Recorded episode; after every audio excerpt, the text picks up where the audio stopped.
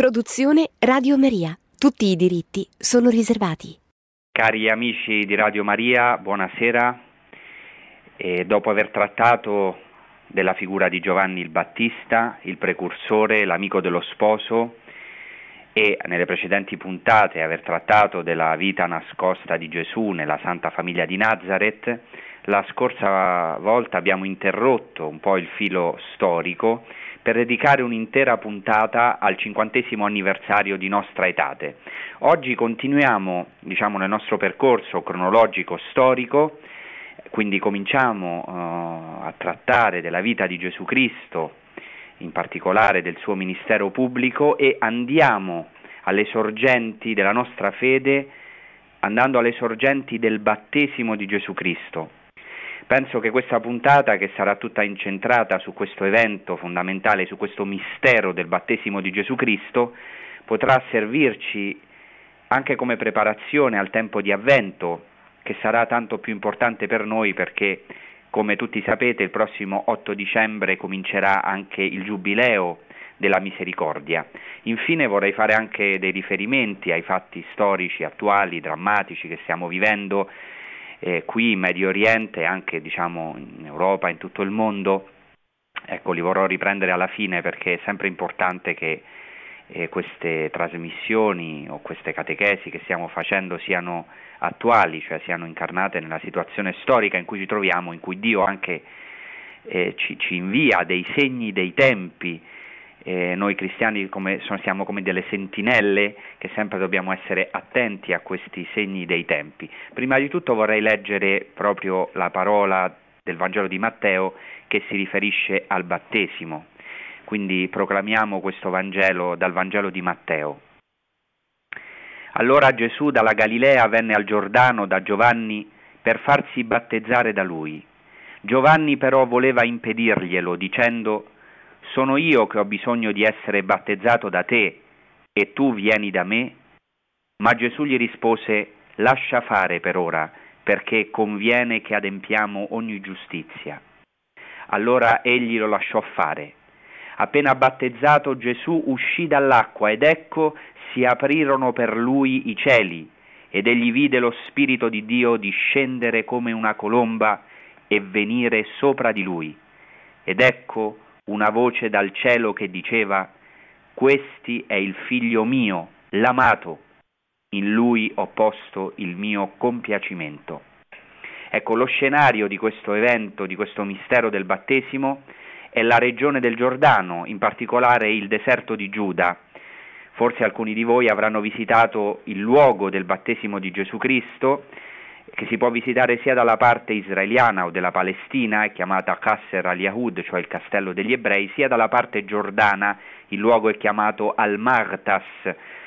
E sono stati fatti dei ritrovamenti archeologici tra i più importanti eh, de- della fine del XX secolo, intorno appunto agli anni 90, grazie a un grande archeologo, un padre francescano, che io vorrei ricordare perché è recentemente scomparso nel 2008, è passato al padre, è stato anche il mio professore di archeologia e ha fatto dei ritrovamenti importantissimi, sono state trovate delle chiese bizantine antiche dedicate a Elia il profeta e anche al luogo del battesimo di Gesù Cristo con dei mosaici meravigliosi, ci sono delle testimonianze letterarie sul luogo, c'è la testimonianza del mosaico di Madaba che è un mosaico che si trova appunto in Giordania a Madaba ed è diciamo, la più antica mappa, è una vera e propria mappa dei luoghi santi Terra Santa nel pavimento eh, musivo eh, dell'attuale chiesa ortodossa di San Giorgio che si trova a Madaba, quindi è un luogo diciamo, abbastanza sicuro, eh, il luogo eh, del battesimo eh, di Gesù dove Giovanni battezzava. Quello che ci interessa ora è lo scenario di questo battesimo che come dicevo è la regione del Giordano, cioè il deserto di Giuda, e qui c'è subito una cosa fondamentale che dobbiamo capire e chi, che sa bene chi ha potuto visitare questi, questo luogo santo. Si tratta del punto più basso della terraferma. Siamo a meno 400 metri sotto il livello del mare. Pensate, il punto più basso in tutto il globo terrestre della terraferma.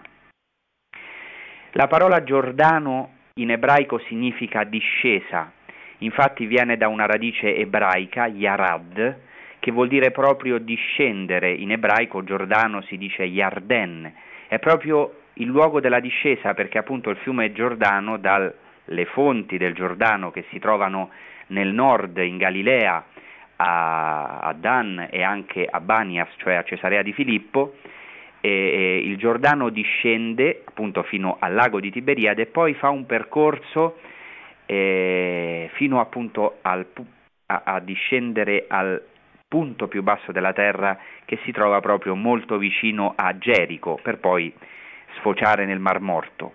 Ecco, il primo scenario che dobbiamo ricordare è questo luogo basso, il punto più basso della terra, il deserto. Ecco, il deserto il fiume Giordano sono luoghi di forte evocazione per il popolo di Israele. Il deserto ricorda l'evento dell'Esodo e la vicinanza di Dio, il suo amore nella durezza del deserto, nell'aridità del deserto, come avviene anche nella nostra vita. Tante volte Dio ci conduce nel deserto per parlare al nostro cuore.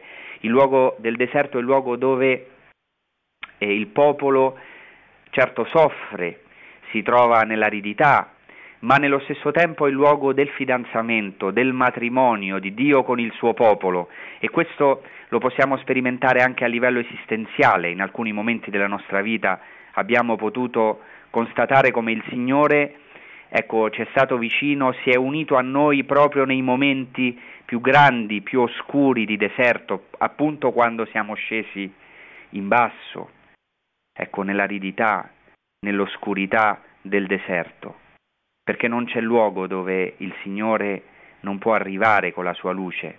Ecco, il deserto ricorda proprio l'esodo, la vicinanza di Dio nella durezza del deserto. Ed è anche il luogo, secondo i profeti, per esempio secondo il profeta Isaia, del secondo esodo, del nuovo esodo che avverrà per il popolo da Babilonia, il ritorno dall'esilio. Ed è anche il deserto lo scenario dove si attua la predicazione del primo grande profeta di Israele che è Elia. Ecco, il fiume Giordano inoltre evoca il passaggio finale alla terra promessa. Il popolo, arrivando dal deserto, si trova davanti al Giordano, davanti a Galgala, davanti a Gerico e c'è questo passaggio descritto nel libro di Giosuè che appunto Giosuè e tutto il popolo compie per entrare nella terra promessa. E il passaggio del fiume Giordano, se noi leggiamo Giosuè al capitolo 3, questo passaggio è presentato come una grande liturgia, come una processione. Quando i sacerdoti che portano l'arca dell'alleanza toccano le acque, le acque del Giordano si separano e il popolo può passare all'asciutto. Anche la figura del profeta Elia, come ho detto poc'anzi, è, è legata al fiume Giordano. Anche Elia ripete lo stesso miracolo della divisione delle acque del Giordano in presenza del suo discepolo Eliseo. Elia percuote con il suo mantello di profeta le acque del Giordano e le acque si aprono e i due, Elia e il suo discepolo Eliseo, passano all'asciutto. E così Elia può passare all'altro lato del Giordano, ma subito dopo Dio lo porterà di nuovo all'altro lato, potremmo dire al vero altro lato, che è il cielo. Infatti, subito dopo questo passaggio del Giordano, Elia sale al cielo sulla Merkabah divina. Merkabah è una parola ebraica che significa carro, il carro di fuoco. Ecco, per Elia i cieli si aprono.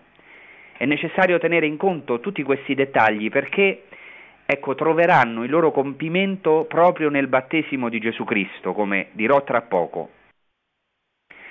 Inoltre il profeta Eliseo, quindi il discepolo del profeta Elia, ordina a un generale dell'esercito siriano, al pagano Naaman, il Siro, di immergersi sette volte nel Giordano, poiché era lebroso.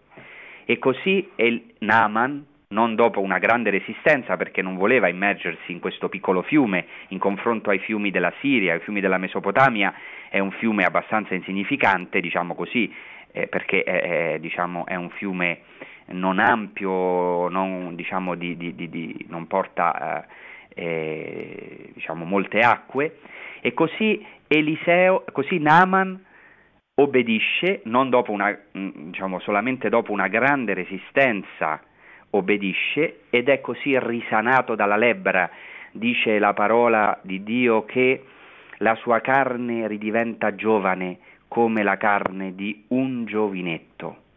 Ecco, questo è il luogo del battesimo di Gesù Cristo e gli eventi dell'Antico Testamento che sono legati a questo luogo. Ancora oggi folle e folle di pellegrini si recano al fiume Giordano, in particolare in questi due luoghi che ho ricordato all'inizio di questa trasmissione, quindi dal lato israeliano e anche dal lato giordano, per rinnovare il battesimo che tutti hanno ricevuto, è un momento molto forte per tutti i pellegrini, uno veramente dei più toccanti, dei più commoventi, dove veramente si discende a queste acque e si rinnova tutta la ricchezza che noi tutti abbiamo ricevuto nel nostro battesimo. Vediamo così questa parola di Matteo che abbiamo proclamato. Eh, nel Vangelo che abbiamo ora poco fa proclamato, Gesù dichiara che bisogna adempiere ogni giustizia quando Giovanni il Battista reclama perché vuole impedirgli di ricevere il battesimo da lui, Gesù Cristo dà questa risposta. Lascia fare per ora perché conviene che adempiamo ogni giustizia. Di che giustizia si parla? Ecco, dobbiamo capire che questo termine nel Vangelo di Matteo, questo termine greco di kaiosune, è un termine fondamentale è usato molto specialmente nel discorso della montagna, nel sermone della montagna, dove per esempio, vi ricordo, Gesù Cristo dice ai suoi discepoli, alle folle, se la vostra giustizia non supererà quella degli scribi e dei farisei, non entrerete nel, nel, regno dei cieli. Gesù Cristo nel sermone della montagna, che è il cuore del cristianesimo, che è la fotografia dell'uomo nuovo, mostra che cosa è questa giustizia. Anzi, indica definitivamente che cos'è la giustizia. Secondo Gesù Cristo, la vera giustizia è l'amore ai nemici. E questo è chiarissimo, questo è il cuore che si trova nel cuore del sermone della montagna. La vera giustizia, la giustizia superiore che supera quella degli scribi e dei farisei, è l'amore ai nemici. Ecco, la giustizia che viene a compiere Gesù Cristo, il Figlio di Dio, non è una giustizia umana. Si tratta della giustizia della croce, che non resiste al male, ma prende su di sé i peccati degli altri. Gesù così è l'agnello, il vero agnello che porta il peccato del mondo, come proprio in questo luogo del battesimo, in questo evento del suo battesimo, nel Vangelo di Giovanni, Giovanni il Battista dirà dirà questa frase, ecco l'agnello di Dio che porta il peccato del mondo, ecco il giusto, ecco l'agnello, ecco la vera giustizia, colui che ha preso su di sé tutti i nostri peccati, l'unico che ha potuto non resistere al malvagio, che ha potuto compiere questa parola che noi possiamo compiere in lui, dell'amore ai nemici. E qui c'è qualcosa di meraviglioso, possiamo anche vedere la scena in questo deserto in questo punto più basso della terra, in questo luogo arido, anche diciamo è un luogo con molta salsedine, quindi veramente morto perché è molto vicino al Mar Morto, Gesù Cristo si mette in fila con i peccatori, si mette in fila con la folla dei peccatori. Infatti il Vangelo di Luca rimarca un dettaglio che forse per molti è minimo, ma è per me essenziale che dopo che tutto il popolo fu battezzato, cioè dopo che la folla fu battezzata, allora Gesù scese anche lui in queste acque. Vuol dire che Gesù Cristo si è messo in fila con i peccatori, con la folla dei peccatori.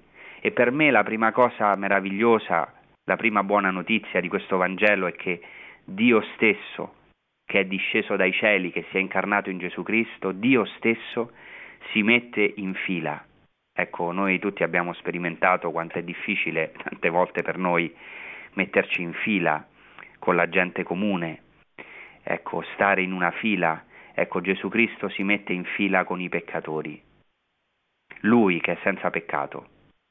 La seconda, diciamo, il secondo elemento che è altrettanto stupendo è che Gesù Cristo discende fino al punto più basso della terra e lui, pur essendo senza peccato, si fa peccato per noi. Prende cioè su di sé l'ignominia del peccato, la vergogna del peccato, pur essendo totalmente senza peccato. Ecco ora lui, il santo, si immerge nelle acque del Giordano e le santifica per noi e ci santifica e santifica queste acque in cui tutti noi siamo stati immersi e così abbiamo potuto partecipare pienamente al mistero pasquale di Cristo, alla sua morte e sue, alla sua resurrezione, scesi con Lui nelle profondità di queste acque, nelle profondità della, della morte, siamo, come dice San Paolo, con risorti con Lui. Essendo stati sepolti con Lui nelle acque del battesimo, siamo stati risuscitati insieme a Lui, con Cristo. Ecco, a questo punto vorrei fare riferimento a alcune cose che abbiamo visto nelle scorse puntate. Abbiamo detto che al tempo di Gesù c'erano varie figure nel deserto e per, per questi personaggi i battesimi, cioè le immersioni, eh, avevano già una grande importanza. Vorrei ricordare questo per sottolineare la continuità di Gesù Cristo con questi personaggi, ma anche l'assoluta novità che porta sia prima Giovanni il Battista e poi eminentemente Gesù Cristo. Questi personaggi che vivevano nel deserto, per i quali i battesimi, cioè le immersioni, i bagni di purificazione che in ebraico si chiamano mikvaot, avevano una grande importanza, questi personaggi provocavano un grande fascino tra gli ebrei del tempo di Gesù e anche tra molti pagani e peccatori. Noi di questo ne abbiamo testimonianza, per esempio Giuseppe Flavio, grande storico del tempo di Gesù Cristo, ebreo, nel libro diciottesimo della sua monumentale opera Antichità giudaiche, parla di Giovanni il Battista. Già abbiamo ricordato questo testo nelle precedenti puntate, però vorrei qua ricordarne qualche frase. Ci dice questo storico del tempo di Gesù ebreo, che si chiama Giuseppe Flavio, che Giovanni il Battista, e qui cito, invitava gli ebrei a partecipare del battesimo, che significa immersione, a condizione che coltivassero la virtù e praticassero la giustizia tra di loro e la pietà verso Dio. Giuseppe Flavio è una testimonianza che Giovanni Battista è una figura storica e cita non solo il battesimo ma anche i sentimenti, o meglio le opere che, che dovevano compiere quelli che eh, andavano a farsi battezzare da lui, cioè dovevano già praticare opere di giustizia. Lo stesso Giuseppe Flavio, in un'altra opera nella sua autobiografia, nella sua vita, racconta di aver vissuto tre anni nel deserto come discepolo di un personaggio che viveva nel deserto che si chiamava Banno, lui dice un certo Banno. E qui cito, dice Giuseppe Flavio, che viveva nel deserto usando come vestito ciò che gli alberi gli offrivano e come alimento ciò che la terra produceva spontaneamente e che si bagnava varie volte di giorno e di notte in acqua fredda per purificarsi. Questo breve testo di Giuseppe Flavio, anche pur essendo breve, ci dice in realtà moltissimo. Ci dice innanzitutto che vi erano diversi personaggi, tra cui noi sappiamo Giovanni il Battista, che vivevano nel deserto sulle orme di Elia e di Eliseo, che hanno avuto proprio come scenario principale del loro ministero profetico proprio il fiume Giordano e il deserto di Giuda e sappiamo che questi personaggi, proprio come Elia ed Eliseo, avevano un vestito particolare e un cibo particolare e davano importanza, come Giovanni il Battista, anche Giovanni il Battista aveva un vestito, sappiamo, particolare di pelli e un cibo particolare, si cibava di locuste, di miele selvatico, come ci riportano i Vangeli, e questi personaggi, così come Giovanni il Battista, davano importanza a queste immersioni, a questi battesimi di purificazione nell'acqua, appunto che si chiamano in ebraico mikvaot, e sappiamo anche che facevano discepoli, proprio come Giovanni il Battista. E molte famiglie e molti giovani di importanti famiglie, di nobili famiglie, erano attratti. Non ci dimentichiamo che lo stesso Giuseppe Flavio era un giovane promettente di, che proveniva da una famiglia sacerdotale. Quindi è chiaro che questo è il sottofondo del battesimo impartito da Giovanni, vi sono somiglianze, però ovviamente il battesimo di Giovanni costituisce una novità rispetto ai suoi antecedenti proprio perché è di preparazione al battesimo di fuoco, al, all'arrivo del Messia che dovrà fare questo battesimo nello Spirito Santo, battesimo di fuoco.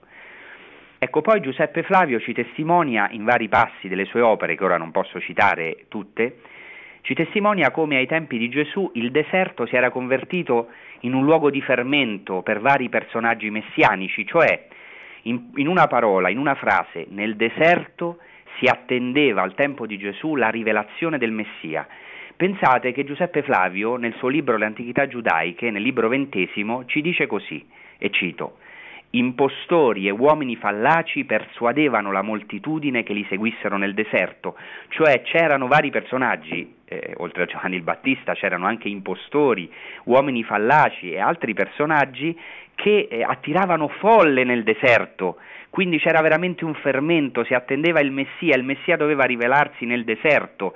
E Giuseppe Flavio ci dice come questi personaggi fossero convinti che Dio avrebbe loro mostrato nel deserto dei segni di salvezza. Abbiamo la testimonianza anche nel Nuovo Testamento, nel libro degli Atti degli Apostoli, si menziona un egiziano che portò nel deserto più di 4.000 uomini, questo è storico, quindi c'erano folle intorno a Giovanni il Battista e che partecipavano e che eh, coglievano i frutti del suo ministero. E così in questo contesto possiamo collocare il ministero di Giovanni e il battesimo di Gesù, appunto di queste grandi folle che andavano a farsi battezzare e anche della fortissima attesa del Messia che eh, queste folle avevano e questi personaggi proprio nel deserto, perché come nell'Antico Testamento Dio si era rivelato nel deserto, così nel Nuovo Testamento, diciamo così, ai tempi di Gesù, si aspettava la rivelazione del Messia, del nuovo Mosè nel deserto, ecco che di nuovo portasse il popolo a un nuovo esodo. Ecco, adesso facciamo una breve pausa musicale e dopo vi chiedo un po' di pazienza perché ora abbiamo messo le basi e, e dobbiamo un po' uh, trarre le conseguenze, i frutti da eh, alcuni dettagli che ho detto nella prima parte. Facciamo ora una breve pausa musicale.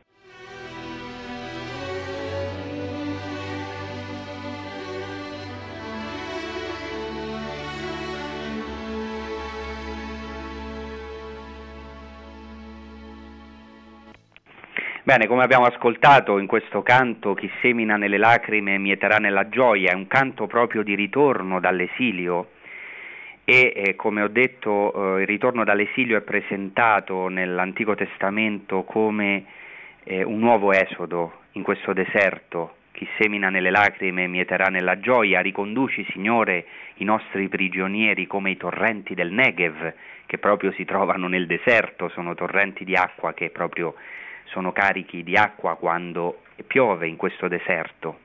Ecco, così anche è nella nostra vita.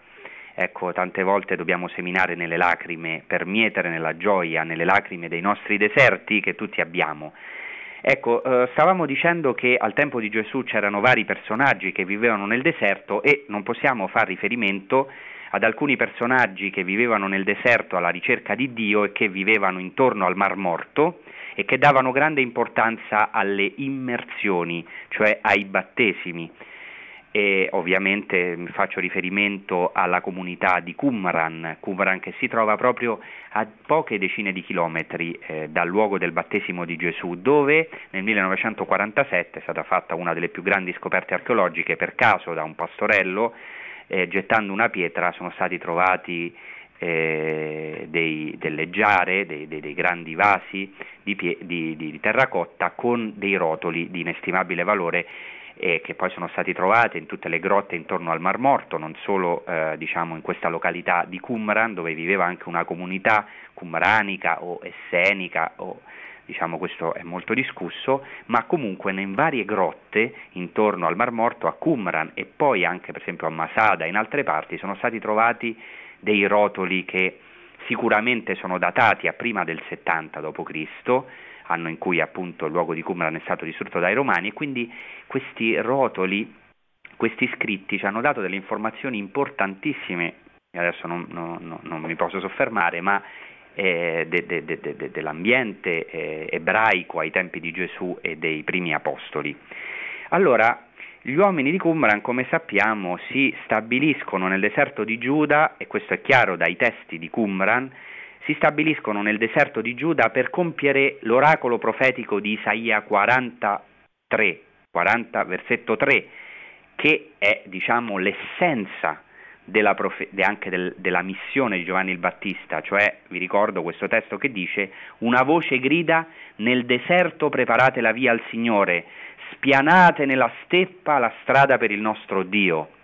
Un testo che anche sarà molto importante in questo tempo di avvento che cominceremo la prossima domenica. Nel deserto preparate la via al Signore, spianate nella steppa la strada per il nostro Dio. Nel deserto si prepara la via del Signore. La via del Signore, il cammino del Signore verso la felicità, verso la vita eterna, verso la terra promessa, passa per il deserto. E questo già gli, uom- gli uomini di Qumran vivevano e volevano esprimere nella loro vita questa parola, ricercare Dio, aspettare il Messia nel deserto e sappiamo che Giovanni il Battista è proprio il compimento di tutte le attese di, nel, di, di quelle figure nel deserto e Gesù Cristo è il compimento certo di tutte le attese di, di quelle figure nel deserto. Ecco, per gli Esseni, come anche per gli uomini di Qumran, i battesimi erano di estrema importanza. Ancora Giuseppe Flavio, questo storico ebreo contemporaneo di Gesù Cristo, ci dice nella guerra giudaica che gli Esseni, quindi una delle correnti più importanti insieme ai farisei, ai sadducei, agli zeloti dei tempi di Gesù, questi Esseni si cingevano di un panno di lino e si lavavano il corpo con acqua fredda e solo dopo una immersione, un battesimo, erano ammessi al pasto sacro della comunità. Non solo, lo stesso Giuseppe Flavio afferma che tutti quelli che volevano entrare in questa comunità di Qumran dovevano prepararsi per un anno e si consegnava loro un panno di lino e una veste bianca, pensate, e per entrare nella comunità dovevano fare anche questo bagno di immersione. Questo quindi è tutto confermato dai testi di Qumran e dove anche si nota una speciale connessione tra conversione, immersione e azione dello Spirito, proprio come troviamo nel battesimo di Giovanni e poi nel battesimo di Gesù Cristo, cioè entrare nella comunità di Qumran significava entrare in, si dice in ebraico, in una berit teshuvah, cioè in un'alleanza di conversione, di ritorno a Dio e anche nella comunità di Qumran, come nel battesimo di Giovanni, si dava grande importanza alla confessione dei peccati. Ci dice il Vangelo che venivano a, farsi, a confessare i propri peccati da Giovanni e a farsi battezzare da lui. Ovviamente bisogna sempre risaltare che Giovanni il Battista non è solo in continuità con questa comunità di Qumran, ma costituisce anche una totale novità perché e, ovviamente la venuta del Messia di Gesù Cristo eh, diciamo, darà compimento a tutte queste attese, a questi battesimi di purificazione, eccetera. Prima di ecco, cercare un po' di spezzare questo Vangelo e di anche vedere l'importanza di questo evento del battesimo per la nostra vita, mi sembra importante, oltre ai testi di Qumran, citare anche ciò che dice la tradizione rabbinica su queste immersioni e su questi bagni di purificazione. Anche la tradizione rabbinica, la tradizione ebraica antica, dà una grandissima rilevanza a questi battesimi che sono chiamati appunto mikvaot, cioè che per gli ebrei sono bagni di purificazione. Ancora oggi gli ebrei fanno questi bagni di purificazione. Non una volta per tutte come noi, il nostro battesimo evidentemente è una novità perché è un'inserzione in Gesù Cristo nella sua morte e resurrezione che ci dà di essere figli di Dio, la figliolanza divina, quindi è una novità assoluta. Però è interessante, vorrei citare solo due testi eh, riguardo a, questi, a queste mikvaot, a questi bagni di purificazione, che tra l'altro eh, diciamo, sono confermati questi testi da testimonianze archeologiche, perché sono stati trovati moltissimi eh, bagni di purificazione, cioè moltissime strutture che vengono chiamate mikvah al singolare o mikve al plurale mikvaot, eh, segno che questi bagni di purificazione erano diffusissimi ai tempi di Gesù. Vorrei citare due esempi. Il primo è tratto da un testo ebraico che si chiama la Mishnah, che raccoglie le tradizioni orali antiche. Eh, dice così, sentite bene, dice Rabbi Akiva, Beato te Israele, davanti a chi siete purificati? Chi è colui che vi purifica? Vostro Padre che è nei cieli, come si dice, e funderò su di voi acqua pura e sarete purificati e si dice anche il Signore è la piscina di Israele. Come dice, abbandonarono il Signore sorgente di acqua viva. Qui c'è un'interpretazione molto importante che è presa eh, dal libro del profeta Geremia, eh, da un versetto in particolare, Geremia 17:13 dove si dice così, o speranza di Israele, Signore, cioè il Signore è chiamato speranza di Israele. Questo termine in ebraico è il termine mikve, eh, che vuol dire sia speranza sia proprio bagno, immersione, bagno di purificazione. Ecco perché si dice il Signore è chiamato non solo speranza di Israele, ma si può leggere anche, si può interpretare come la piscina di Israele, Così potete capire questo testo. Si può tradurre o speranza di Israele, Signore, oppure o piscina di Israele, Signore, e poi dice il testo, quanti ti abbandonano resteranno confusi, quanti si allontanano da te saranno scritti nella polvere, perché hanno abbandonato il Signore, fonte di acqua viva, perché questi battesi, battesimi cioè queste mikvaot, questi bagni di purificazione, dovevano essere fatti in sorgenti di acqua viva, cioè di acqua di sorgente o di acqua piovana. Ecco, qui il Signore è chiamato la piscina di Israele, la fonte di acqua viva. Un testo simile si trova nel Talmud, un altro Talmud di Gerusalemme, che raccoglie altre tradizioni orali, Dice così, sta scritto, il Signore è la piscina di Israele, come la piscina rituale purifica gli impuri, così anche il santo, benedetto egli sia, purifica Israele. Quindi chi è questa sorgente di acqua viva? Chi è questa piscina? Chi è questa fonte, questa sorgente? Noi siamo qui in queste trasmissioni che si intitolano, queste, questa trasmissione si intitola Alle sorgenti della fede in terra santa. Ecco, la vera sorgente è Dio stesso. Ecco, a questo punto, visto questo sottofondo che era necessario per comprendere più a fondo l'evento del battesimo di Gesù Cristo, possiamo appunto entrare in esso. Quando Gesù sale dall'acqua si aprono i cieli, si aprono i cieli. Questo è notato da tutti e tre i Vangeli sinottici, cioè da Matteo, da Marco e da Luca. Il Vangelo di Marco, ecco Marco è un evangelista dalle tinte forti, cioè che ha delle espressioni molto forti, ecco, Marco l'Evangelista usa un verbo ancora più espressivo, in un certo senso tremendo, dice che i cieli si squarciano. Questo fa riferimento al grido del profeta Isaia.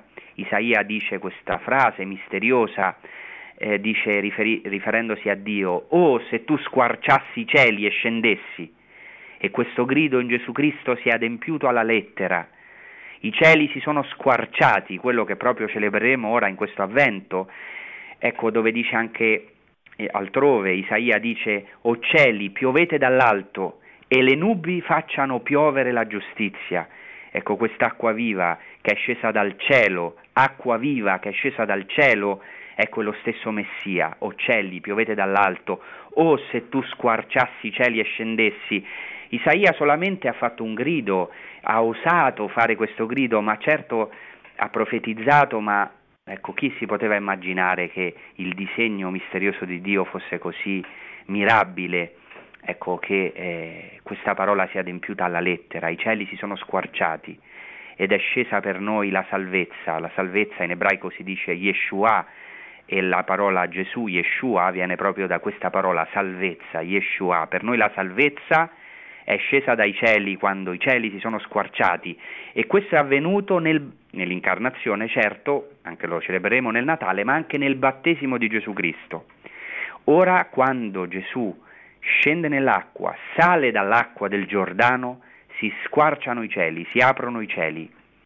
Inoltre, ora c'è un nuovo passaggio, non più a una terra materiale, come è stato nell'Antico Testamento, abbiamo detto che Giosuè insieme al popolo e ai sacerdoti, quando portano la, l'arca dell'alleanza, ecco, eh, succede questo evento incredibile, questo miracolo che le acque del Giordano si dividono. Ora c'è un nuovo Giosuè. Attenzione che bisogna capire bene che il nome di Gesù, Yeshua, è una variante in realtà del nome Yehoshua, cioè Gesù aveva lo stesso nome di Giosuè. Infatti in greco Giosuè si dice come Gesù, Jesus in greco traduce sia Giosuè che Gesù, cioè lo stesso nome, sono due varianti dello stesso nome. Questo non è un caso, un nuovo Giosuè, è stato Giosuè che ha condotto il popolo alla terra promessa e quando il popolo è passato si sono divise le acque del Giordano, ora nel Nuovo Testamento c'è un nuovo Giosuè. Ora però quando Gesù scende, posa i suoi piedi santi nelle acque del fiume, non si aprono le acque del fiume come nell'Antico Testamento, come è avvenuto al passaggio di Giosuè, del popolo. Ora, quando il nuovo Giosuè discende, egli è allo stesso tempo anche il santo, cioè colui che riempiva l'arca dell'alleanza, è la pienezza di Dio, perché, ecco, nell'Antico Testamento, quando eh, Giosuè e il popolo passano il Giordano, i sacerdoti portano l'arca dell'alleanza, che è il luogo della dimora di Dio, della presenza di Dio, della Shekinah di Dio con il popolo. Quando l'arca dell'alleanza, i sacerdoti che portano l'arca dell'alleanza, posano i piedi sul Giordano, le acque si dividono al passaggio, è anche quello che cantiamo nel Salmo, eh, che hai tu mare per fuggire e tu Giordano perché volgi indietro? Perché voi monti saltellate come arieti e voi colline come agnelli di un gregge? Trema o terra davanti al Signore che viene. Il Signore viene nell'arca dell'alleanza, nell'Antico Testamento, si aprono le acque del Giordano. Ora, quando il nuovo Giosuè discende e il santo discende nel nelle acque del Giordano non si aprono le acque, ma si aprono i cieli. Cioè Gesù Cristo ci apre il cammino verso la vera terra promessa, ci rivela qual è la vera terra, che non è la terra appunto materiale, ma il regno dei cieli. Abbiamo visto che questo era anche prefigurato nella fine di Elia, Elia abbiamo detto che il profeta Elia prima della sua morte, dopo aver aperto il fiume con il suo mantello ed essere passato all'altra riva del fiume, va all'altra riva, abbiamo detto la vera altra riva, cioè viene trasportato in cielo nella Merkabah, cioè nel carro di fuoco divino. Ora i cieli, cioè a quel tempo i cieli si sono aperti per lui.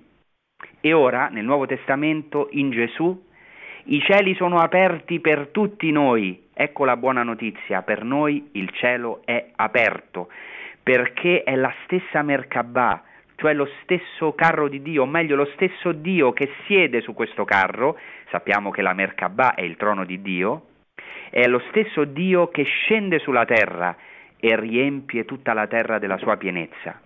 Qui c'è un elemento di grandissima importanza nell'antica tradizione giudeo-cristiana lo dice anche San Paolo e poi la tradizione giudeo-cristiana, Cristo è ciò che si chiama la plerosis, plerosis in greco vuol dire la pienezza, è la pienezza dei mondi, la pienezza di tutte le cose. Certo noi potremmo dire, come diciamo nel Santo, che già la terra è piena della gloria di Dio, del suo amore, della sua bellezza, la creazione è piena della gloria di Dio, ma ora Dio, ecco, eh, nell'incarnazione riempie tutte le cose, come dice San Paolo, ecco in Gesù Cristo.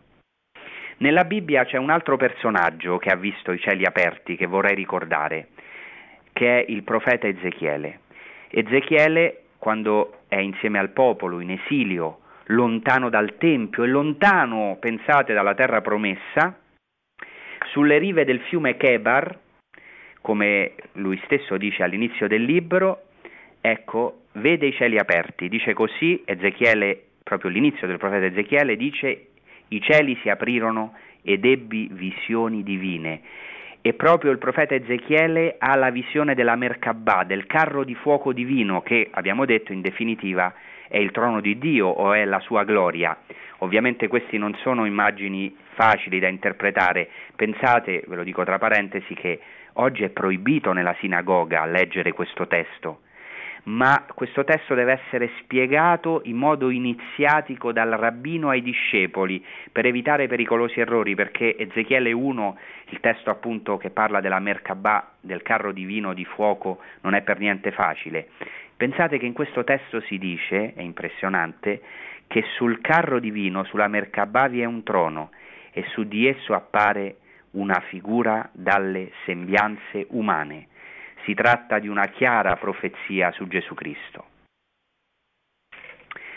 Nella tradizione ebraica c'è anche un altro personaggio che ha visto i cieli aperti, ha visto la gloria di Dio. Si tratta di Isacco. Questo non c'è nella Bibbia, ma c'è in un testo importante eh, che è il Targum Neofiti, eh, di cui abbiamo parlato in altre trasmissioni. Si dice in questo testo in aramaico, un testo però degli ebrei, è una versione sinagogale della scrittura, si dice che Isacco al momento della sua legatura, quando cioè si, li- si offre liberamente al sacrificio, nel momento in cui il padre lo porta al monte Moria per essere sacrificato, il Targum Neofiti dice che nel momento del sacrificio, quando Isacco si offre liberamente alla legatura, al fatto che il padre lo leghi e lo sacrifichi, si dice che gli occhi di Abramo erano fissi negli occhi di Isacco, mentre gli occhi di Isacco stavano guardando che cosa?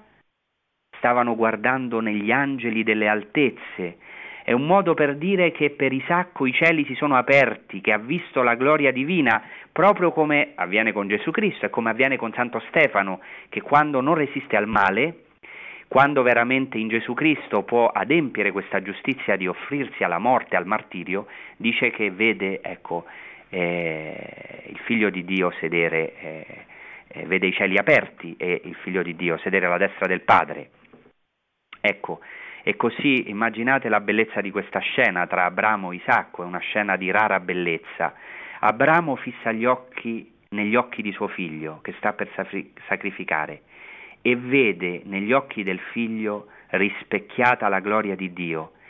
E anche in questo caso, come nella scena del battesimo, viene una voce divina che in ebraico si dice bat kol, letteralmente figlia della voce, viene una voce divina che dice venite e vedete i due unici nel mondo, cioè Abramo e Isacco.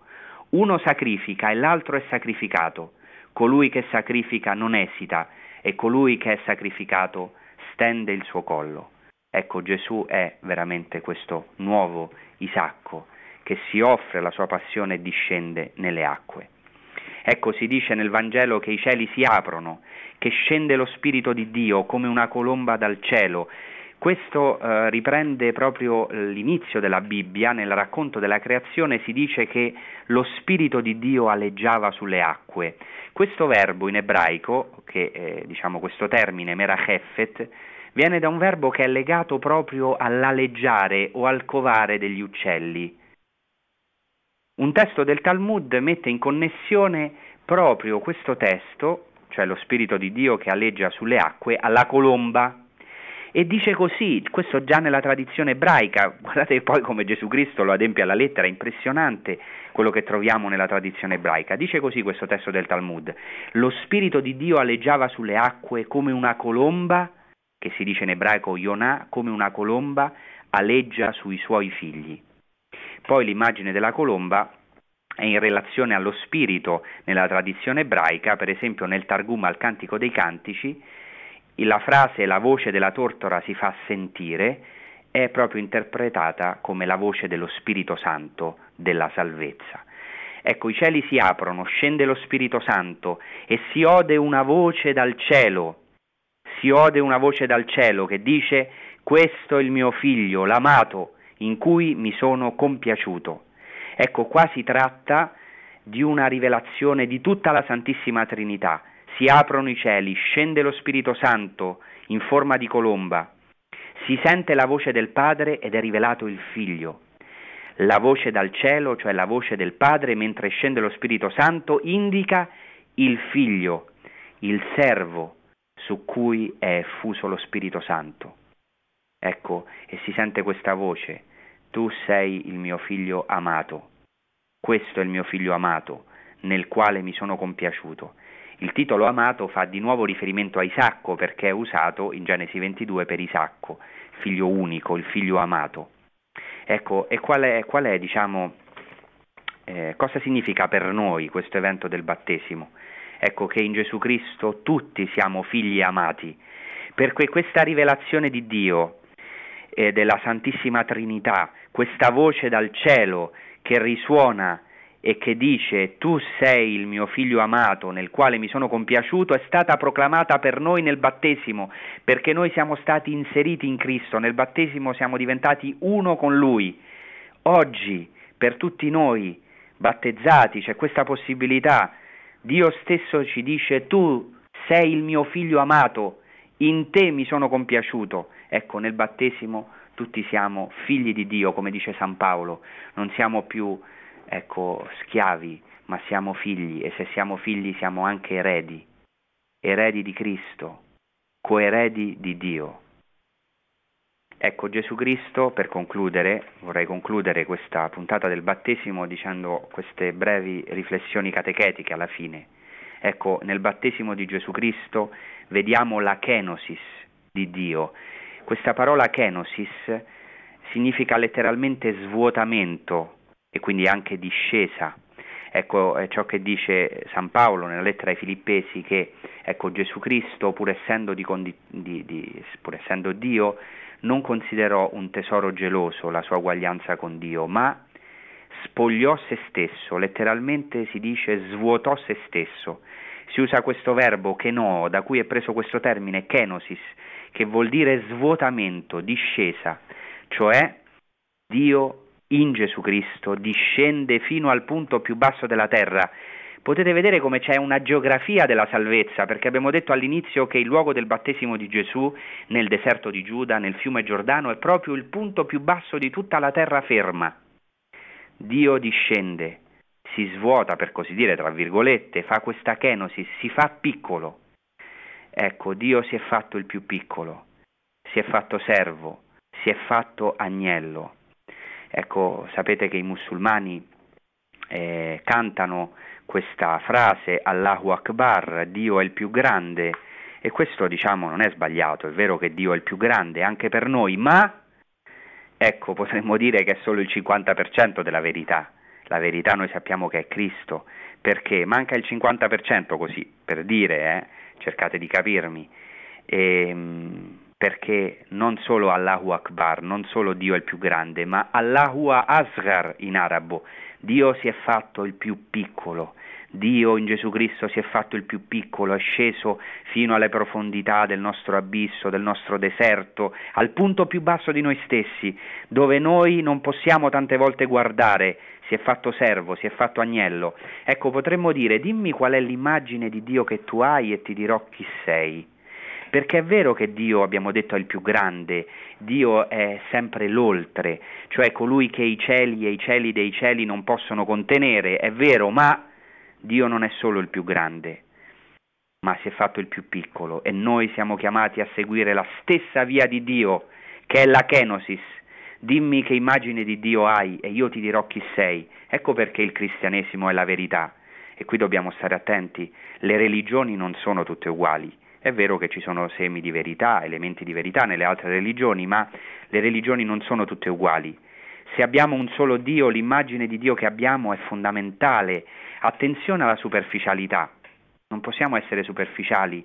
Per noi cristiani solo chi discende con Dio può ascendere, per questo non dobbiamo temere, eh, anche se soffriamo, certo, se nella nostra vita gli eventi della storia, delle malattie o dei fatti che vengono improvvisi nella nostra vita ci fanno discendere, anche se soffriamo, sappiamo questo, che solo chi discende con Cristo può ascendere. Non c'è plerosis senza kenosis, non c'è pienezza senza svuotamento, cioè la via della gloria per noi passa per la discesa, per l'umiltà, per la piccolezza. È per questo che noi non possiamo cercare il trionfo in questo mondo, perché per noi la via della grandezza, dell'ascesa, potremmo dire della carriera, passa per la piccolezza, per la discesa, perché il nostro regno non è di questo mondo. Scendendo fino agli abissi del mondo, ecco, noi siamo fatti per il cielo, per vedere i cieli aperti, il nostro trionfo in cielo e non una, in una teocrazia. Penso di essere abbastanza chiaro e voglio concludere, mi ha colpito molto la scorsa domenica la solennità di Cristo Re, che Gesù si trova tra Pilato e Barabba e dice questa frase meravigliosa, il mio regno non è di questo mondo. Ecco perché nel battesimo di Gesù i cieli si aprono. Gesù, come ho detto in questo Vangelo che mi ha colpito molto la scorsa domenica, è in mezzo a Pilato e a Barabba. Pilato dice che cos'è la verità? Cioè ho pensato che potrebbe rappresentare, diremmo così come eh, ha detto Benedetto XVI, la dittatura del relativismo, la decadenza dell'Occidente, cioè non c'è una verità. Che cos'è la verità?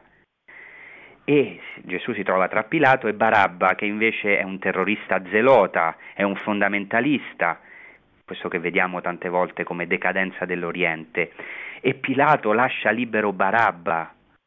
Ecco, che cos'è che accomuna Pilato e Barabba? Che entrambi cercano di instaurare il regno di Dio su questo mondo. Il primo Pilato con il relativismo, con il sincretismo come era tipico dei romani, il secondo Barabba con la violenza, con il fondamentalismo. Per noi invece, e per Gesù Cristo e quindi per noi cristiani, c'è un'altra via. Anzi, non c'è altra via, perché il regno di Cristo e il nostro regno non è di questo mondo, anche se ovviamente siamo chiamati a viverlo già in questo mondo, perché il regno dei cieli in Gesù Cristo è sceso, ma non è solo di questo mondo, è, è, anzi non è di questo mondo, viene dal cielo, è il regno dei cieli che siamo chiamati a vivere qui, che si anticipa già qui in questo mondo, per questo noi non disprezziamo il mondo, ma ecco il nostro cammino è, è orientato, noi abbiamo un oriente, il nostro vero oriente è Cristo, ecco che ci attende nei cieli eh, il nostro destino è la vita eterna. Ecco, noi non moriremo perché Cristo che è disceso è anche risorto dalle acque, è asceso ai cieli e di là veramente ci attira con la sua forza.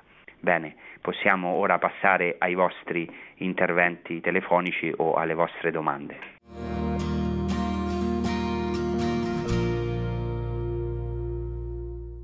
Pronto? Pronto? Sì, buonasera. Sente? Buonasera, sono sì, sì, Paola da buonasera.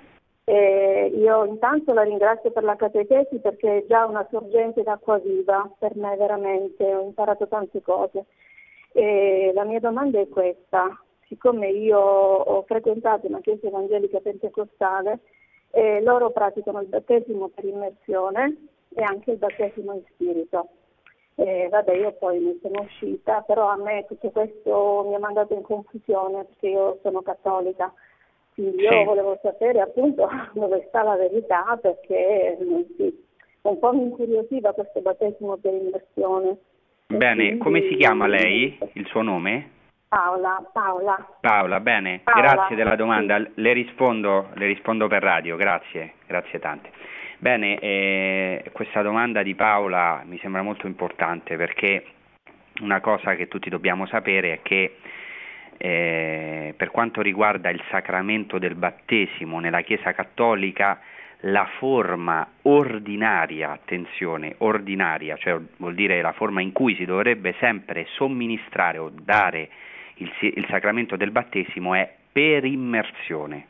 Dopo è concesso in certi casi darlo per infusione, eh, appunto per infusione vuol dire con l'acqua nella testa, cioè eh, questa è una concessione, ma soprattutto dopo il Concilio Vaticano II è stato chiesto a tutta la Chiesa Cattolica di recuperare il battesimo per immersione perché è vero che il battesimo è valido, anche fatto per infusione, se per esempio immaginiamo un, un bambino malato che non può essere immerso nelle acque, è chiaro che eh, diciamo, il battesimo per infusione è sufficiente perché è un battesimo appunto eh, fatto nel nome, essere fatto nel nome della Santa Trinità e, e, e con l'acqua ma il segno è molto più efficace, il segno fatto per immersione, per questo molte realtà della Chiesa, tra cui il cammino in cui io mi trovo, eh, diciamo, eh, nel cammino neorumenale per esempio noi facciamo sempre i battesimi per immersione nella veglia pasquale, eh, oppure se non è nella veglia pasquale sempre per immersione, così sarebbe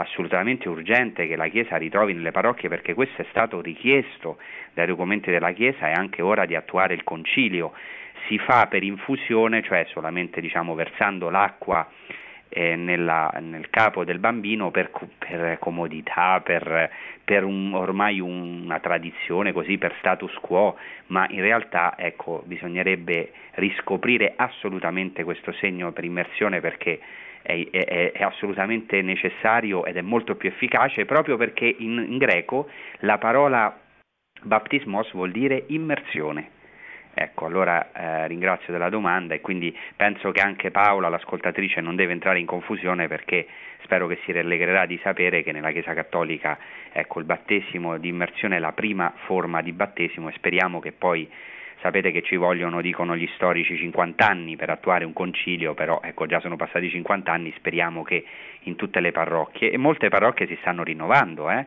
tante realtà anche nella realtà parrocchiale si sta facendo eh, stanno riscoprendo appunto i fonti battesimali e diciamo, attuando questa indicazione che è per tutta la Chiesa di riscoprire e praticare il battesimo per immersione.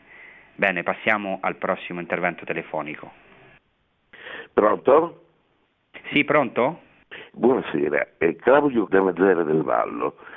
E quando sì. eh, io ho letto il Salmo e quando il Signore e ricondussi i prigionieri di Sion, allora la nostra bocca si aprì al sorriso, la nostra lingua si sciolse in canti di gioia. Questo non è un esempio di scetinà in fin dei conti perché si manifesta la gloria del Signore, come appunto quando appare eh, la città di Gerusalemme eh, e tutti i pellegrini vedono da lontano appunto la, la gloria del Signore manifestarsi. Sì, grazie della domanda, sì.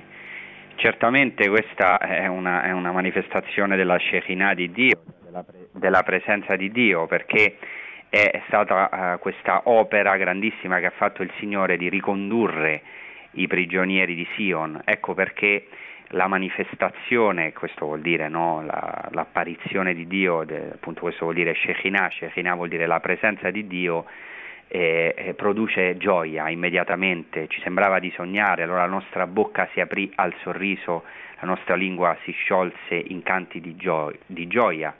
Ecco, allora si diceva grandi cose ha fatto il Signore per noi, ci ha colmati di gioia. E ecco, questa è proprio l'opera del Signore e quindi una manifestazione potente del Signore che fa ritornare il suo popolo dall'esilio, che per noi tra l'altro è proprio una, una, prefigurazione di quello che poi ha compiuto Cristo nella sua morte, nella sua risurrezione, dove i prigionieri che siamo noi, eh, i prigionieri dell'esilio, cioè esiliati nel peccato e nella morte, sono stati ricondotti. Per quello alla fine questo salmo, cui faceva riferimento l'ascoltatore, dice riconduci Signore i nostri prigionieri come i torrenti del Negev, chi semina nelle lacrime mieterà nella gioia. È quello che dice Cristo, non a caso ai discepoli nel cenacolo, diciamo voi ora siete nell'afflizione, ma vi vedrò di nuovo e il vostro cuore si rallegrerà e nessuno vi potrà togliere la vostra gioia. È quello che il Signore farà, che dice anche Apocalisse 7, ecco che il Signore ricondurrà eh, questi eletti, gli eletti vestiti in vesti bianche che vengono dalla grande tribolazione, da questo esilio del mondo, eh, li condurrà alle sorgenti delle acque della vita e dice alla fine, se voi leggete alla fine del capitolo settimo dell'Apocalisse, e tergerà ogni lacrima dai loro occhi. Ecco, questo è il compimento del salmo del ritorno dall'esilio verso la terra promessa, cioè per noi del ritorno dall'esilio del mondo, del nostro peccato, della morte, al regno dei cieli, alla resurrezione. Grazie, passiamo al prossimo intervento. Buonasera, sono Virginia Cirolla e telefono da Roma. Grazie per la Buonasera. tua esaustiva eh, relazione. Io volevo sì. esporre il mio pensiero e sapere un suo parere in merito. Per me sì. essere cristiano è essere un uomo di successo nella società. Non voglio che passi il messaggio che chi è cristiano è necessariamente uno sconfitto. Certamente certo, dovrà certo. passare nella sua vita delle tribolazioni, ma è sicuramente un uomo di successo, basti pensare semplicemente alle grandi opere dei santi che sono una chiara testimonianza che il successo è, è la forza e il successo è nel cristiano. Quindi è vero che la meta ultima è il cielo, ma si può incominciare a fare grandi iniziative e dare testimonianza con coraggio e determinazione già qui, proprio in nome del Signore. L'ascolto per radio, Bene. grazie. Grazie Virginia, sì, sono perfettamente d'accordo e ovviamente sono perfettamente d'accordo nel senso che eh, questo anche è riferito al battesimo, non ho potuto diciamo, esporre tutto, però nel battesimo Gesù Cristo è anche il nuovo Adamo, per questo si fa riferimento alla creazione iniziale, lo Spirito di Dio alleggiava sulle acque, perché ecco, uh, Gesù Cristo è il nuovo Adamo, cioè è l'uomo perfetto. Quindi certamente, certamente, ecco, uh, chi veramente ha lo Spirito di Cristo in questo senso è anche completo, vive questa perfezione eh, e possiamo chiamare anche successo, sì, bisogna vedere cosa si intende per successo, perché il Salmo 1 appunto dice che, eh, che il giusto tutto quello che intraprende riesce bene, si usa proprio il verbo eh, eh yatzliach, proprio, eh, che, che, in ebraico significa proprio avere successo, cioè tutto quello che intraprende riesce bene e si usa il verbo del successo, avrà successo però eh, ovviamente cosa si intende per successo? Certo non quello che intende il mondo, cioè il successo a spese al- degli altri, nell'egoismo, nel vivere per se stesso, ma certo che avere lo Spirito di Cristo, cioè donarsi agli altri, e penso che Virginia l'ha inteso bene perché faceva riferimento ai santi, cioè vivere in questa donazione e avere successo anche in questo mondo, cioè vivere veramente pienamente la nostra umanità, perché eh, Cristo non è solo Dio è perfetto, diciamo è Dio, ma è anche uomo perfetto, quindi certamente e il fatto del cielo, come io ho detto anche nella mia catechesi, del regno dei cieli, non è solo una cosa che viviamo dopo la morte, ma che possiamo pregustare e avere dentro di noi già in questa vita, per vivere bene in questa vita. Però attenzione che questo successo che ha eh, diciamo, uh, l'uomo è lo stesso successo di Gesù Cristo, cioè passa sempre per la croce. Questa è una tappa necessaria prima o poi nella nostra vita eh, quindi diciamo queste due realtà si devono sempre tenere unite. Esaltazione, possiamo dire successo, e croce. Eh, eh, in Cristo ci sono state queste due realtà, esaltazione ascesa passando per la croce, perché poi solo chi è passato per la croce può capire le croci degli altri, quindi quello che diceva Virginia, cioè anche fare del bene nella società, fare anche opere sociali, ma non farle diciamo esternamente cercando di togliere solamente la sofferenza dagli altri, ma illuminando la sofferenza dagli altri, sanando le ferite perché ha sperimentato la guarigione delle, delle sue stesse, delle sue proprie ferite. Questo è almeno quello che io penso. Bene, passiamo alla prossima telefonata. Buonasera padre, sono Luca Venturi di Bologna. Volevo Buonasera. Per cortesia, innanzitutto complimenti per le sue catechesi sempre illuminanti. Volevo capire se ci poteva essere un aggancio teologico con la lettura di domenica scorsa, in cui c'è Pilato re, Barabba che vuol dire figlio del padre, in ebraico per cui Gesù è re e figlio, figlio del padre, loro sono l'antitesi della, della, così, del battesimo in cui il nostro Signore si immerge e che però eh, così sembra che possano loro riuscire a dettare le regole perché poi alla fine viene condannato Gesù. Ecco, se ci poteva essere un affondo teologico in questo o se sono così magari cose di meno rilevanza. La ringrazio tanto per l'ascolto per radio. Bene, grazie. No, no, no, c'è proprio un aggancio teologico molto chiaro, anzi io proprio alla fine anche ho fatto questo aggancio e sono contento perché eh, ecco, uh, è giusto quello che ha detto l'ascoltatore che Barabba eh, vuol dire figlio, letteralmente viene dall'aramaico, bar vuol dire figlio, in ebraico è ben, ma in aramaico è bar, bar figlio, Abba vuol dire papà, ecco, Barabba, diciamo così, era un figlio di papà, si, significa, Barabba significa figlio di papà proprio, figlio di Abba, figlio di papà. E, ma una cosa ancora più interessante è che in alcuni codici del Nuovo Testamento, che sono abbastanza forti, cioè che, so, che, sono, mm, che hanno mm, un'importanza a livello di, di, di, di, testimonianza, in alcuni codici manoscritti greci del Nuovo Testamento, eh, il nome di Barabba era Jesus, era Gesù. Quindi abbiamo come questa contrapposizione Gesù Barabba, cioè figlio di papà, e Gesù, il vero figlio di Abba, il figlio del padre. Ecco perché sempre il demonio scimmiotta Dio, questo bisogna capirlo bene, per questo le trappole che fa il demonio, il maligno sono molto astute, perché ecco, e Barabba voleva portare, perché sappiamo dai Vangeli è chiamato l'estes in greco, cioè che vuol dire non solo ladro, ma brigante, infatti ci dice il Vangelo che era stato messo in carcere per una rivolta, era un rivoluzionario, tentava di portare il regno di Dio, perché era appunto uno zelota, molto probabilmente, sicuramente era un rivoluzionario, portare il regno di Dio sulla terra. E anche Pilato, in un certo senso, anche Pilato era un uomo religioso, perché i romani erano religiosi e e eh, diciamo, attraverso il sincretismo l'impero romano assumeva le divinità dei vari popoli per poter governare meglio e portare diciamo, il diritto romano, eh, diciamo, eh, la, la, Romanitas in tutta la terra e instaurarla nella terra. In questo senso c'è un aggancio teologico molto forte ecco, tra Barabba e Pilato e Gesù Cristo.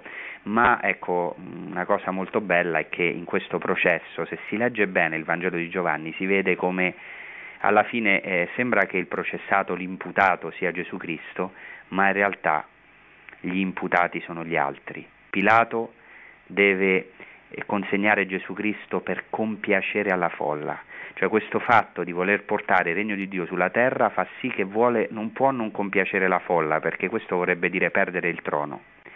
Da, d'altra parte, diciamo, gli ebrei che erano presenti, ecco, richiedono eh, e, e, e, devono addirittura dire questa frase terribile, non abbiamo altro Dio all'infuori di Cesare per convincere Pilato, quindi anche loro in realtà sono processati, cioè si autodenunciano e così anche eh, diciamo Barabba, ecco, mentre Cristo paradossalmente che entra nella croce è il vero re e il vero uomo, ecce homo, dirà, dirà Pilato senza capire l'immensa portata della sua frase, ecco il vostro re, dirà ancora Pilato senza capire l'immensa portata della sua frase. Cristo, ecco, con la sua maestà, è la verità.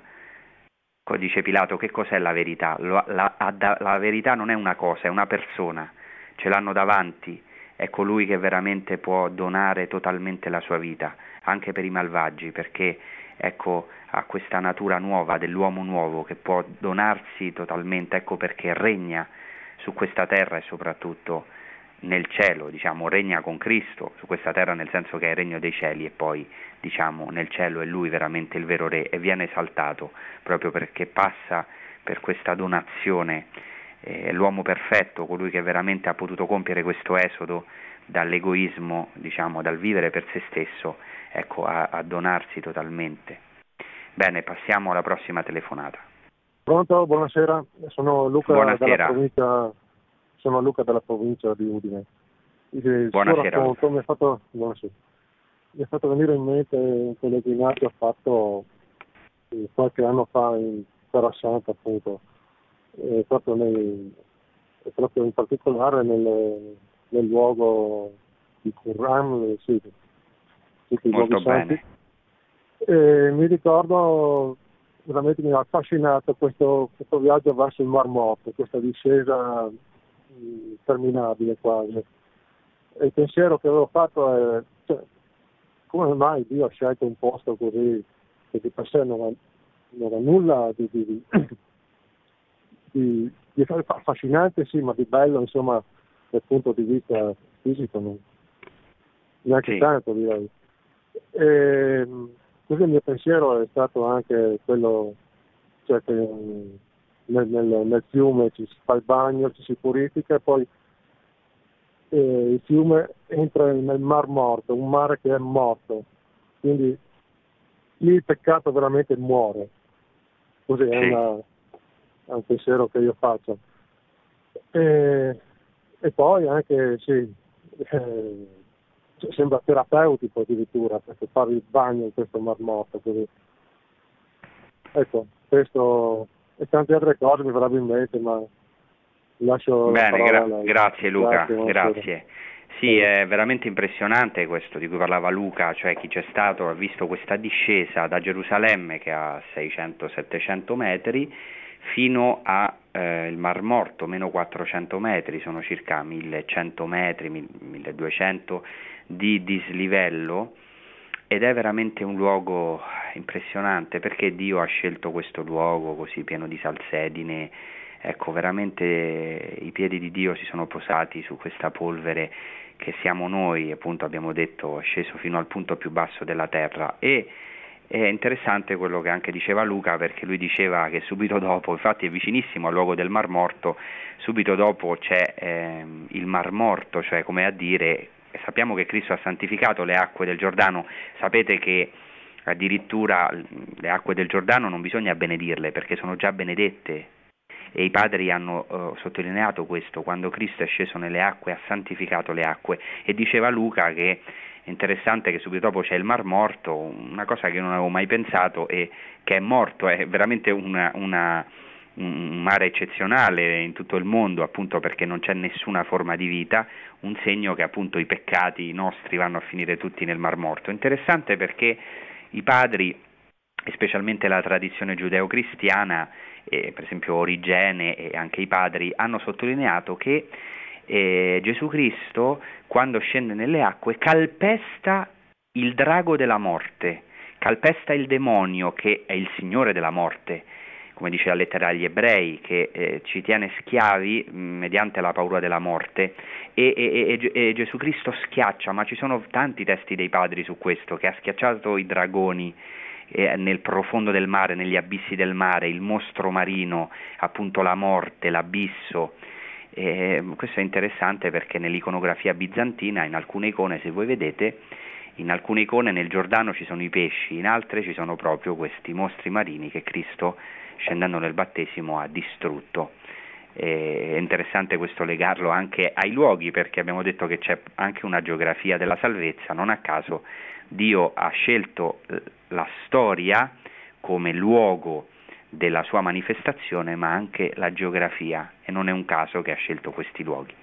Bene, passiamo alla prossima telefonata. Sono Mario, eh, sì. dalla Calabria, Buonasera. però sono lontano. Innanzitutto vorrei tanto salutare a Padre Livio che è un mese dalle, dalle 4 in poi, dalla mattina che ascolto le cose di Satana, Padre Livio, tutte le mattine. Molto bene. Eh, eh, allora, eh, io sono un cristiano praticante e cerco di, di, di, portare tanta gente con tanti Vangeli che io ho 63 anni che sto lavorando ancora. Eh, un'altra cosa volevo dire, eh, tra noi umani, in base alla mente, in base ai sogni, eh, noi sogniamo eh, gli spiriti, sogniamo i nostri padri, i nostri nonni, come se fosse un film in diretta eh, tra noi che io parecchie volte mi, mi catapulto nei cieli come potrebbe essere nei cieli. Praticamente eh, Gesù ha detto chi crede in me non muore mai. Va bene, tutte queste cose che ha detto Gesù, eh, però tra noi, noi, umani sulla terra, noi col, col, col spirito, con lo spirito, quando noi dormiamo la nostra mente è, è ampia, naviga dappertutto eh, io i, i, miei nonni una volta l'anno li, li sogno come se fosse davvero. Questo, questo, un mese fa ho sognato mio padre, che era un padre barone, che si è comportato male, ma io però l'ho perdonato. L'ho perdonato e nel sogno l'ho visto pieno di sangue, io l'ho perdonato, lui si avrebbe pentito di quello che ha fatto, però io nel sogno l'ho visto pieno di sangue, dopo ho chiesto cosa voleva dire, ho detto che quando sono sanguinati è una cosa buona eh, tra, tra, tra, le anime morte e, e noi sulla terra. E secondo me c'è un, coll- un collegamento, un collegamento tra, tra, noi spiriti umani sulla terra e tra i spiriti morti eh, all'aldilà. Bene, grazie, grazie tante. Eh, bene, questo un po' esula dal nostro tema, però mi veniva in mente mentre parlava l'ascoltatore un, un libro eh, di un cristiano che è Pavel Florensky che si chiama proprio Le porte regali e, proprio all'inizio del suo libro mette in collegamento l'importanza del sogno eh, diciamo con il mistero di Dio, una cosa interessante e certo che c'è un collegamento tra le anime eh, dei defunti, noi siamo, sappiamo che siamo in comunione, ecco, eh, non, diciamo, non, insisterei molto sul fatto del sogno perché poi di fatto diciamo, i nostri sogni eh, non è che tutti hanno un significato o non sono diciamo, direttamente, ci sono anche degli episodi dei santi di alcuni diciamo, contatti eccetera, però in questo non bisogna dargli troppo peso, invece è interessante il mistero del sogno per, inten- per intendere come dice anche Florensky che veramente la realtà eh, che noi viviamo per esempio nel tempo del sogno è qualcosa di misterioso, cioè noi siamo immersi veramente in un mistero che, che, è meraviglioso, che è il mistero della vita, dove ci sono delle cose veramente incredibili incom- e ancora per noi tante incomprensibili, ancora si cerca di sondare questo mistero. Cosa sarà, come ha detto bene l'ascoltatore, tanto più il regno dei cieli. Bene, eh, a questo punto sentiamo, oh, diciamo, diamo spazio all'ultima chiamata. Pronto? Sono, pronto, sono Anna di Rimini. Voglio dare Sì, testimonianza perché eh, io voglio dare testimonianza per il battesimo neocatecumenale perché io ho fatto parte di questo cammino e ho avuto dei fondamenti meravigliosi. E i miei figli hanno voluto battezzare i loro figli eh, proprio con il battesimo per immersione come si fa nei neocatecumenali, ma non era accettato nelle parrocchie qui a Rimini, io sono Anna, sono Anna di Rimini, eh, però il parroco di mio figlio ha voluto accettare questo e ha, rispo- ha, ha rispolverato il battesimo appunto per immersione. Ed è stato contentissimo il parroco perché ha visto che i parrocchiani presenti erano molto interessati a questa vera rivelazione del sacramento.